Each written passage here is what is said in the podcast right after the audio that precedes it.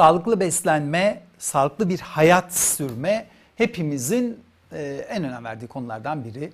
Hele anneler babalar çocukları söz konusu olduğunda iyice parmaklaşıyor. Son zamanlarda her tarafta işte glutensiz beslenme, e, yok ketojenik diyet gibi şeyler duyuyorsunuz. Hepimiz sağlıklı bir hayat sürmek istiyoruz. Sağlığımızı korumak e, istiyoruz. Ve bunun çok merkezinde, çok merkezi bir yerinde de gıda konusu var. Elimde bir kitap var. Adı Gıda Korkusu. Beslenmeye dair endişelerin tarihçesi. Harvey Demenstein'ın e, kitabı. Kitap gerçekten e, çok güzel kotarılmış, çok ilginç e, bir e, kitap ve e, Amerika'nın yeme içme tarihi bu ülkeden dünyaya yayılan beslenme modalarının, hızla gelip geçen furyaların ve özel diyetlerin tarihidir. Çılgın pazarlama ve e, üretim yöntemlerini geliştiren gıda endüstrisini kendi haline bırakan hükümetlerin sorumsuz tavrını da yazar kitapta ele almaktadır e, diyor.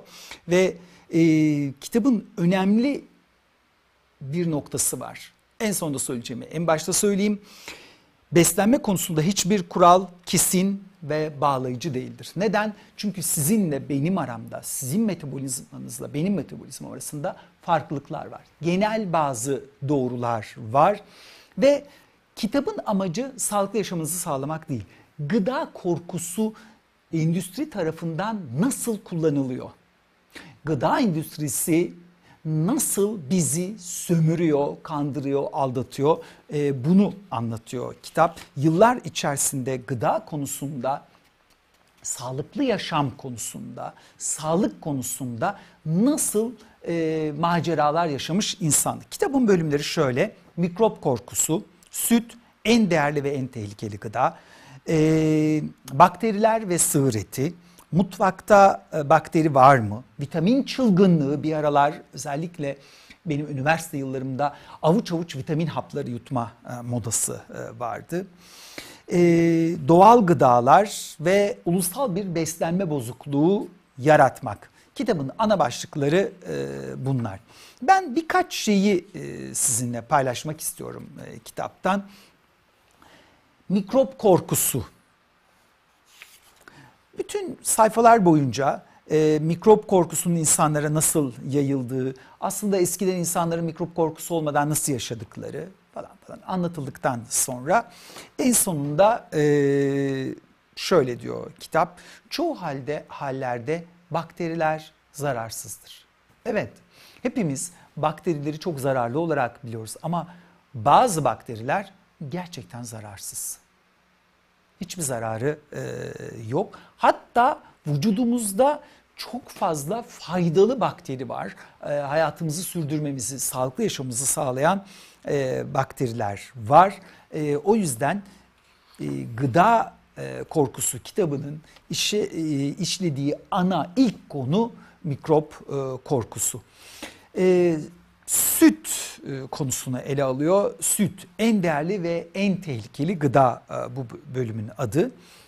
Ama ben oradan size bir başka e, cümleyi okumak istiyorum bu bölümden.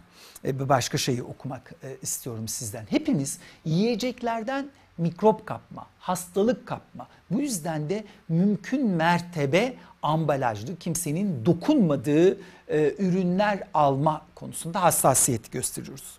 Yazar buna ilişkin bir şey söylüyor. Hiçbir şey Amerikalıların parlak renkli kağıtlarla sımsıkı paketlenmiş kahvaltılık tahıllar, süt ürünleri ve benzeri gıda maddelerinin zararlı bakterilerden tamamen arınmış olduğuna dair inancını sarsamamıştı.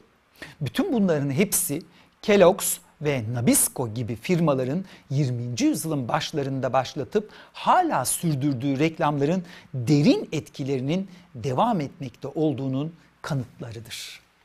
Evet, firmalar sizin bazı şeylere inanmanızı istiyorlar. Bunun için de ellerindeki o büyük parayı, o büyük bütçeyi reklamlar yoluyla, basına baskı yapma yoluyla, haberleri manipüle etme yoluyla kullanıyorlar ve sizi bir yere doğru ittiriyorlar. Ama unutmayın, endüstriyel yani işlenmiş gıda sonuç olarak büyük riskler içermektedir.